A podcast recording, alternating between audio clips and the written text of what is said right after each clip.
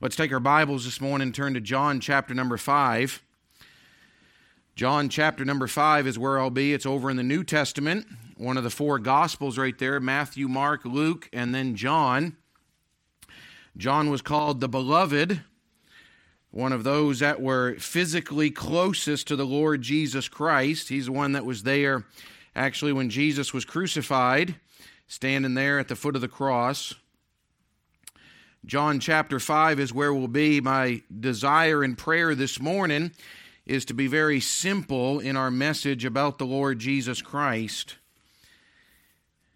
And if you found John chapter 5, we'll stand together if you're able to for the reading of the Word of God. John chapter 5.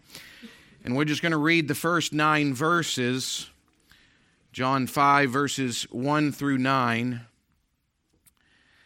And it says in verse 1 After this, there was a feast of the Jews, and Jesus went up to Jerusalem. Now there is at Jerusalem by the sheep market a pool, which is called in the Hebrew tongue Beth- Bethesda, having five porches. I messed up last night while we were praying. I said it was the pool of Siloam. I was completely off. And uh, the pool of Bethesda. In verse 3, in these, talking about those five porches, in these lay a great multitude of impotent folk of blind, halt, withered, waiting for the moving of the water. For an angel went down at a certain season into the pool and troubled the water. Whosoever then first, after the troubling of the water, stepped in was made whole of whatsoever disease he had. And a certain man was there which had an infirmity thirty and eight years. When Jesus saw him lie and knew that he had been now a long time in that case, he saith unto him, Wilt thou be made whole? The impotent man answered him, Sir, I have no man. When the water is troubled to put me into the pool, but while I am coming, another steppeth down before me. Jesus saith unto him, Rise, take up thy bed, and walk. And immediately the man was made whole, and took up his bed and walked, and on the same day was the Sabbath. Wonderful account of something that takes place here, isn't it? I was burdened throughout this week as I was meditating on this passage of Scripture where this man said, Sir, in verse number seven, I have no man. But then I thought on this, and we could emphasize that subject matter throughout the day. But I turned it around and I thought on this subject matter that Jesus is one who cares. And aren't you thankful that Jesus cares of us, cares for us, cares about us? Jesus is one who cares. And I'm going to have a word of prayer and then you can be seated and I'm going to share a few thoughts as I look down through this passage of Scripture of some things that we can learn and then maybe apply to our hearts and lives. And then we can be rejoicing and thankful that there is a Jesus who cares. I'm thankful for that. Our Heavenly Father, thank you, Lord, so much for the opportunity to be able to gather together. Lord, thank you for accounts like this throughout the Scriptures. Lord, that reveal the love and the compassion that you have towards, Lord, not just this one that was laying there at the pool, but Lord, towards each and every one of us. And Lord, I pray that Lord, for whatever reason you've placed this upon my heart this morning, Lord, there's a reason for that, and we know that there's someone here today, Lord, and maybe they just need to have the realization that there is a Savior that does care for them.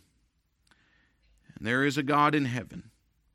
They may be your child today, or they may know you as their personal Lord and Savior. And they may still be sitting here or sitting at home, wherever it may be, saying, Does Jesus care? And Lord, I'm so thankful that you are one that cares. So, Lord, help us throughout this morning now. In Jesus' name, amen. You may be seated. As we look around in this world, there's always that question that people have Does anybody care?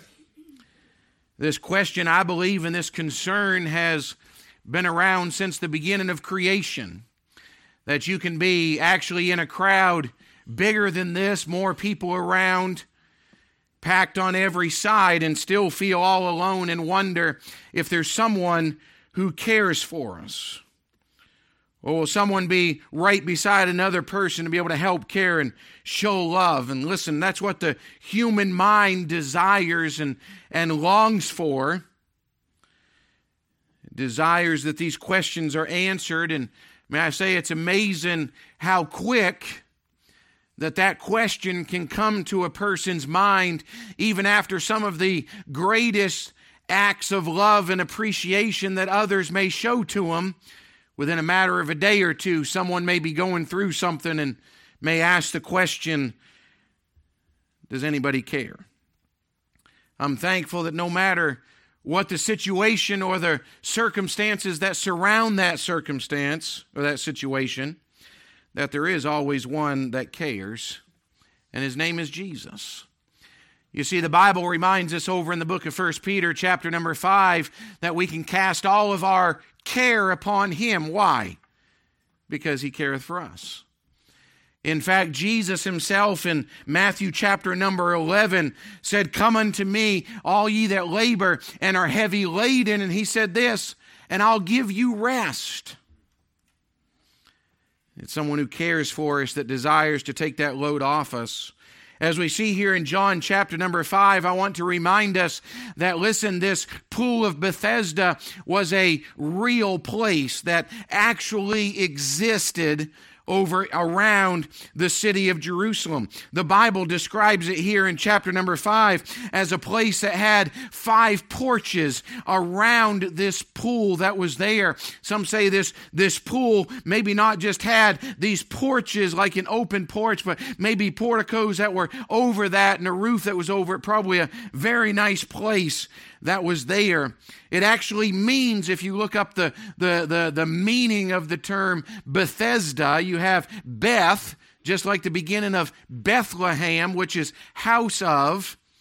But then Beth, Bethsaida, uh, excuse me, Bethsaida, meaning house of mercy or house of grace, which is very fitting for the group of people that were gathered around this pool that had the five porches as the sick and impotent folk, the blind, the halt, the withered. We'll get into those in just a second as they were gathered around because there was a miracle that would take place around there. And I want to look at this pool, but especially in the context, not necessarily looking, and we'll touch on the multitudes that are there, but on the fact that Jesus cares. And there's a special someone who came walking through there one day and lives were changed. But first of all, let's start off by looking at this multitude that's gathered around the pool. The Bible describes them in verse number three that they were blind and halt and withered. You say, well, Pastor, that's a, that's a group of people maybe that, that, that I don't want to hang around with. That doesn't describe the, the friend circle that I have. I, would rather have those that can get out and do something, not the, not the blind ones and the halt and the withered. Can I remind us during this time, the Bible says that there was a multitude of them that were gathered around this pool. It's a, uh, it's a place, and we understand this even in modern society, that those places maybe where some that are poor and down and out and, and, and bad on their luck right now, as some would describe it, that they tend to congregate in the same places. You know why that is? Because many have those things in common. And so here you have this multitude and listen, it's a place, understanding this as you study throughout the New Testament, this is a place where there wasn't a welfare system that was taking care of this population and this multitude that was gathered together. In fact, throughout the New Testament, you see over and over of those that were to, to fit in this category here. You see them on the side of the road or at the temple gates or, or just outside private property, as the Bible describes it all the way through, and they're begging. They're asking alms of those that are coming by. If they're they're blind, maybe they're they're shaking their, their tin cup to be able to know if something gets dropped in there. They're asking for food, they're asking for help. I believe today they probably have the, the, the same um, disposition, probably that was treated towards them today as what we see back in the Bible times. Because there were times that, like a man named blind Bartimaeus was actually on the side of the road and he was hollering out because he heard Jesus was walking by. And even some of them would walk over to that man and say, Hey, why don't you keep it down a little bit? Quiet your voice down as you're crying out for Jesus. And listen, that just caused him, the Bible says, to cry out louder. Say, Well, now that I know that I got your attention, I get your intention, attention by crying out to Jesus, I'll cry out a little bit louder and be able to get the attention of Jesus. And guess what? It did. But here's one of those places that the Bible says that the multitudes were surrounding this the sheep market. May I remind us also, and we won't get uh, too many details into this, but listen, this area of the city is not the most sanitary place that when you have the sick folks that are laying around, the, the blind and the halt, the maimed, the withered, listen, those that have physical ailments and they're laying around, and the Bible says by the sheep market. Anybody here have been to a sheep market? Anybody here have been to a place that, I'll compare it this way, that are buying and selling cattle? It's not the place that's the most sanitary that you would say, hey, why don't you go there if you want a sterile environment? and they're here beside the sheep market that they're buying and selling sheep and, and listen, everything that entails with that, no doubt it's not the most sanitary place. But here, these five porches are gathered around there, and here it's full, the Bible says, with a multitude. If you can get this into your mind, maybe of what this would look like, and these levels of porches, and everywhere around there are people that are sitting there that, listen, they can't and they're not functioning out in society. They have something that's that's hindering them from being able to hold down the job, something that's hindering them from being able to work on the regular basis, or some physical ailment, listen, that they're going through. And you say, well, that's a good place for them down there by the porches this multitude is gathered around there. You say, well, it sounds like today. Well, here's what I want us to get to, and we're going to take it a couple steps further. The Bible says in verse number three that they were there by these porches. And the end of verse number three says this waiting for the moving of the water. Now, there is a miracle that would occur at a certain season inside this pool. You say, What's the miracle? Well, the Bible describes it in verse number four, and you say, Well, I have a hard time believing this. That's why it's a miracle. Okay? It is beyond human expectation and human possibility that at a certain season, understanding this, that they are gathered around not because there's no place else to go, but with expectation at some point, an angel from heaven came down, and the Bible says, troubled those waters. That word troubling doesn't mean like a hurricane to be able to stir it up and to be able to have the wind and the rain and the water splashing out everywhere. It was a stirring of the water, and the miracle was whichever one of these sick folks were able to get into that water first, Bible says they were healed from whatever disease they had. Now listen, it's no wonder that a multitude was hanging around there because what that pool did was for that moment it gave every one of them a glimmer of hope that I could be the one it's kind of like, and I, I will compare it to this this man who's been laying there. The Bible says he's had an infirmity for 38 years. But he's still around the pool, still saying there's a chance. You say, Well, I don't understand that. I'll put it into this comparison. It's you stopping at the gas station getting your lottery ticket every week because you keep hearing, well, somebody's got to win. And they're laying around the pool saying, well, somebody's got to make it into the pool, and maybe it's me. And here's a man that's got the infirmity for 38 years. And as you look down through, listen, the miracle that would, the first one to be able to step in, the angel would trouble it. But then I, I noticed this as I, as I looked at it. Do you understand that there was a, a limited opportunity? For this to be able to take place. But oh, the hope that they had. You say, what's the limited opportunity? It was just a certain season. Now, wouldn't it be wonderful if it, every day at 8 o'clock in the morning that stirring would take place and whoever got in there would be healed of that disease? I guarantee you it would be world renowned. That everybody from around the world, but let me remind us that water was not the Lord Jesus Christ. It was a limited opportunity. But then it was this it was uncertain as to the timing of it, this miracle. When's the miracle going to take place? All it said was a certain season. I wish it was to the point of being able to say, yes, it's at such and such a time on a certain day that that's going to take place, but then they'd all be gathered around the pool waiting for that to take place and the first one to be able to fall in. It was just at a certain time. They didn't know when it was, they just had to be around there and had to be ready. But then I noticed, listen, even with this miracle, there was an inability to reach the healing from this man that was laying there. 30 and 8 years he had dealt with this. 38 years he suffered through life. 38 years, listen, he had watched others be able to get into that pool. I don't know how long he was laying at the pool. I don't know if his family came by and said, Listen, we're tired of taking care of you. I'm laying you by the pool. At least there's some help. But he was 38 years dealing with that. You say, well, all he had to do was get in when the water was troubled. But here was the issue he didn't have anybody to help him. The inability. No one, the Bible says here in verse number seven, he said, I have no man. There is nobody that cares for my soul. Listen, didn't say soul. No one that is there caring for his body, caring for the condition that he was in. I'm on my own when this miracle takes place, and I can't get there.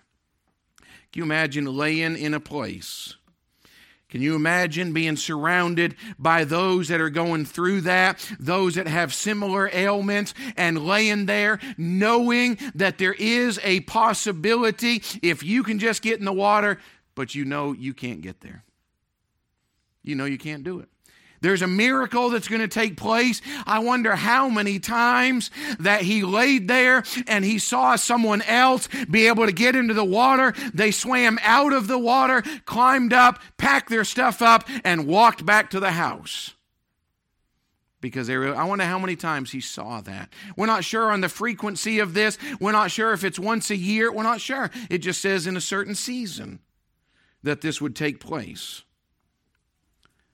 But you see, something was different one day of his life. You see, when he got asked a question in verse number six, there's a man that was walking by. And the Bible says in verse number six, when Jesus saw him lie and knew that he had been now a long time in that case. You say, how do you think Jesus knew that it had been a long time? You say, well, Jesus is God. He knows everything. Can I give the earthly perspective to it? He probably saw the man's clothing. He probably saw his bedroll that was there. He probably saw the, the surroundings that the man had. And listen, you can just tell when someone's been there for a while. he said he'd been there for a while. And Jesus asked this question Wilt thou be made whole? I wonder how many times this man had been asked that question. I wonder how many times, and I, wonder in this man's life if that man probably for that moment thought, that's a dumb question. I'm laying here, but can I just give you a sideline right here? Not everybody in this position or in this condition desires to be made whole. We've had some conversations lately, and as we talk with people, it's amazing, no matter what the situation is, that we say, you know, maybe this is their rock bottom. Maybe this is where they're at. This is what's going to turn them around. This is going to make the difference in their life that finally they'll make a difference. But it's amazing how much lower they can go. It's amazing how they keep digging. Some hit rock bottom and then they actually borrow a shovel and keep digging down. Jesus asked this man, Wilt thou be made whole? Do you understand that this man did not answer yes or no? Now, my thought is, hey, I've been laying here. Of course, I want to be made whole. But I just wonder if he'd gotten to the point that, listen, he just knew in and of himself he had no one and there was no hope and he, he'd even lost his desire to be able to be made whole. We have this multitude that's gathered around. We have this miracle that occurs at a certain season. And then Jesus comes walking through, asks the man, and Jesus simply looks at him after he acknowledges that he cannot do this on his own in verse number seven and has no other man that is able to help him. Then Jesus stepped in and in verse number eight says, Rise, take up thy bed and walk. Now, what a story. What an account of what takes place right here. Can you imagine as that man goes home that day? I don't know if he finds his family. I don't know if he goes back to the house that he once lived in, finds his friends, and says, Hey, look at the difference that's been made. They start questioning him later on. We won't get into all of that right now. But listen, this is a great day in this man's life. But so many times we read things like this and we say, Well, what in the world? does this have to do with us? Is the lesson that we ought to go out and we ought to be helping all the poor? Listen, I'll remind us of this. Yes, we ought to, but even Jesus said, Listen, the poor you have with you always. They're always going to be there. Now, now let me explain this. I'm all for helping the poor, but do you understand there's not one program that's ever going to get rid of all the poor people across our nation or around this world? Not one, because the Bible said, Jesus said, the poor you'll have with you always. And as we look, you say, well, what's the lesson for us? And I want to look at this and just share a few thoughts on the message for our understanding. Now, we can rejoice. We can say, look at this pool of Bethesda. Listen, one was healed. But listen, I want to share a few things. There is always a multitude that Jesus sees. There's always a multitude. Do you understand as Jesus was walking through here? And listen, he made mention of it. There was a multitude of impotent folk, of blind and halt and withered, waiting for the moving of the water. And I'm praying in our hearts and lives, listen, it may not be walking by the pool of Bethesda, but if we would lift up our eyes and we would see the multitude as Jesus saw the multitude. We see it over and over back in chapter uh, Matthew chapter 9 and verse number 36 the Bible says but when he saw the multitudes he was moved with compassion on them. It's been made mention of, and I'll remind us of this many times that we see the multitudes and we say, there's just too many people, to too many to be able to reach. We can't make a difference with them. You've heard the account just as I've made reference to the account, and you've probably read the story of it that a man walked over to the beach one day, and it was at low tide, and, and high tide had just gone out, and there was starfish everywhere. Anybody here ever hear the starfish story of the man walking on the beach? and he's standing there and there's a there's a man down there on the beach and he's walking through and he's grabbing a starfish and he throws it out there in the water and he walks by and he grabs another one and there's thousands of them spread out there on the beach he walks by and grabs another one and throws it out there. This man watched him for 10, 15 minutes. All he was doing is walking the beach and he'd grab a starfish and throw it out there in the water and throw it out there in the water. Finally, the man went down to him and he said, Sir, what are you doing wasting your time? He said, Don't you understand that there are thousands of these out here? And he said, You're not going to be able to save them all. You're not making any difference whatsoever. Man didn't say one word. He just turned and he reached over, he grabbed another starfish, and he threw it out there in the water, and he said, Made a difference to that one. And I thought, there's multitudes that are around us. Listen, multitudes, not laying by a porch somewhere, but Jesus sees the multitudes. But listen, when he saw the multitudes, there was always a need for an individual to go and do something. You see, when Jesus, he talks about the multitudes that are here in chapter number five, but Jesus didn't just see the multitude and then just pass on by, but he was the one that walked through and dealt with that individual.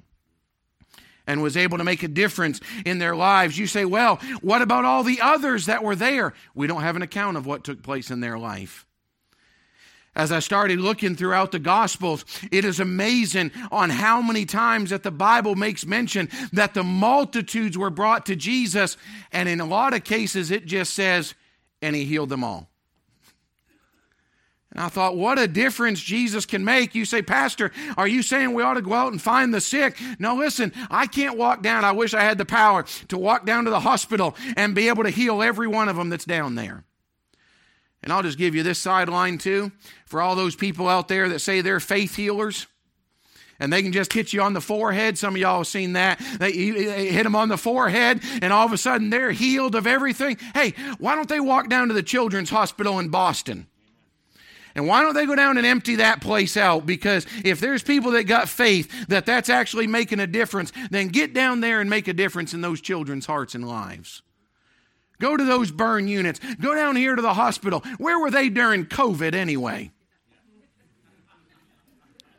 It should have been the rise of the faith healers across America. Listen, that they could step out and they're healing it. Oh, you got COVID? I'll hit you on the forehead and it'll be taken care of. Hey, listen, that's not what the message is for us to be able to hear it today. The message is that there's a multitude that's out there, but when Jesus sees the multitude, listen, he's looking for an individual. He's looking for someone to be able to make a difference. Of all the people, Jesus spoke with the individual for healing. It's a very interesting question. Wilt thou be made whole? I believe he wanted to be made whole. I believe he desired. That's why he was laying by the pool. That's why he was waiting there so that he could try to get in the water. But listen, he had no one to be able to come. He didn't say, I don't have a group of people. He said, I didn't even have one. Can I encourage us on this? Listen, be burdened for the multitudes that are around us. You say, but Pastor, how in the world are we going to reach the multitudes? How are we going to reach the, the, the vast majority of people that are around us? I'm going to tell you how. Go start with one. You see, Jesus said it to the disciples over and over. I believe when the crowd was coming out from Samaria after he talked with that woman there at the well, he said to the disciples, Lift up your eyes and look on the fields, for they're white already to harvest. Look at the people, they're out there. You say, Well, I can't reach all of them at one time. No, but you can start with one. You can start with one. So many times we forsake the one because of the discouragement of the multitudes. But I want to encourage you today listen, in this man's life, there was one that cared. Now, I don't know what you're going through in life, and you may be sitting here amongst the multitude. You may be saying, hey, this is what I'm going through, but I know everybody else has their problems too. Can I remind you of this? There is one that cares.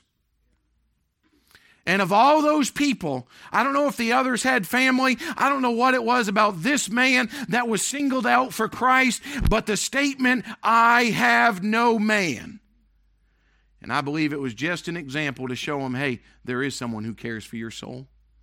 There is someone who's thinking about you. There is someone that's making a difference. And listen, look for someone this week that you can walk up to and say, Hey, I want to tell you, Jesus loves you. Hey, can I tell you about the, the love that the Lord Jesus Christ has? You say, well, is that, that may not make a difference. It'll make a difference when they realize someone cares for them, someone cares about them. Jesus was able to look at this man. Listen, he was physically healed. And then later on in the verses, listen, I believe he was spiritually healed. Thy sins be forgiven. God made a difference in his heart and life. You say, well, who's going to pay my bills? Who's going to do this and that? Listen, you got a greater need than just who's going to pay your bills. You got a greater need than just friendship and someone to be able to talk to. There is a sin need that is in someone's hearts in life. There is a sin need that, listen, you cannot work your way to heaven. You cannot do enough good things and say, listen, my, my good works will get me there. Listen, there is someone that cares for your soul, and it's Jesus. But can I tell you this too, and I'll just say it as plain as I can there's someone that cares about you too, and that's Granite State Baptist Church. I don't ever want it to be said, listen, I walk in and walk out of there, nobody talked to me, no one cares about me, it's over with. No, someone cares about you. And if you don't see that, can I remind you, it may be because you don't want to see that. Or maybe you don't believe that. Well, no one ever could. And so all the, the good works and the love and the compassion that's being shown, some people just don't want anybody to love them. But you know, someone's not going to stop me trying to love people. And there is someone. And Jesus does love you. And Jesus does care for you. And I don't know how simple of a message you need it this morning that someone cares about you as Jesus cared for this man that had been 38 years with this physical ailment. I believe something with his legs, something he could not walk. He was a crippled man that could not get down there. And listen, I believe he could crawl. The Bible says, he said, Wow, I'm coming. Someone else gets down in the water in front of me. I believe he's crawling his way there, doing all that he can. but Jesus comes by and says, I'll make a difference in his life someone cares. And you may be sitting here this morning saying, I have no man. I have no one. I have no one. There, there's no one that cares about me. They do care about you. And most of all, Jesus cares. There's a song we sing it sometimes Does Jesus care? That last verse, as we get down through there, it says, Oh, yes, he cares. He surely cares. His heart is touched with my grief. So you may be sitting here this morning saying, I have no one. You know what Jesus did in this passage of Scripture? He just showed him that his deepest concern, I have no one. Jesus showed him he had someone. And you may be here this morning and you say, Pastor, I, I don't know, I, I just don't have anybody. Sure, you do. Maybe you're the individual that needs Jesus. Don't let him pass you by. What if, now think about this, what if this man laying there, Jesus said, Rise, take up thy bed and walk. The next verse says, And immediately the man was made whole. What if this man had still just laid there, say, Ah, he don't care about me. I don't even know who that guy is. I think he'd still be laying there. You say, oh no, that was 2,000 years ago. You understand what I'm saying. And I thought, you know, Jesus passes by your way. It's not an accident you're at Granite State Baptist Church this morning. Jesus trying to give you a message that he's real, that he speaks to you, that he cares about you, and he wants to make a difference in your heart and life. And then some of us may sit back and say, ah, that's not for me, that's for someone else. No, Jesus is walking by your way. And He just wants to show you that He cares for you, that He loves you, that He has you on His mind. You may be the one that needs Him today and need to be made whole. Not just taking up thy bed and walk. Now, there's times, listen, I wish Jesus could walk by, and I've already said it. I wish He walk by and empty out that hospital down there. I wish he could he, he could go by another facility, listen, take care of things just be able to heal people. I, wish that was all. Jesus isn't here. Be able to do that. I, I wish all that could take place today. But I can say this that spiritual need that's in your heart and life, He's available and willing to be able to take care of. You're not by yourself. Jesus is one who cares. And if Jesus cares for you, I want to care for you. We want to be able to love on some people. Be able to let them know listen, you might be laying in the midst of a multitude, but you're not by yourself. Jesus is one who cares.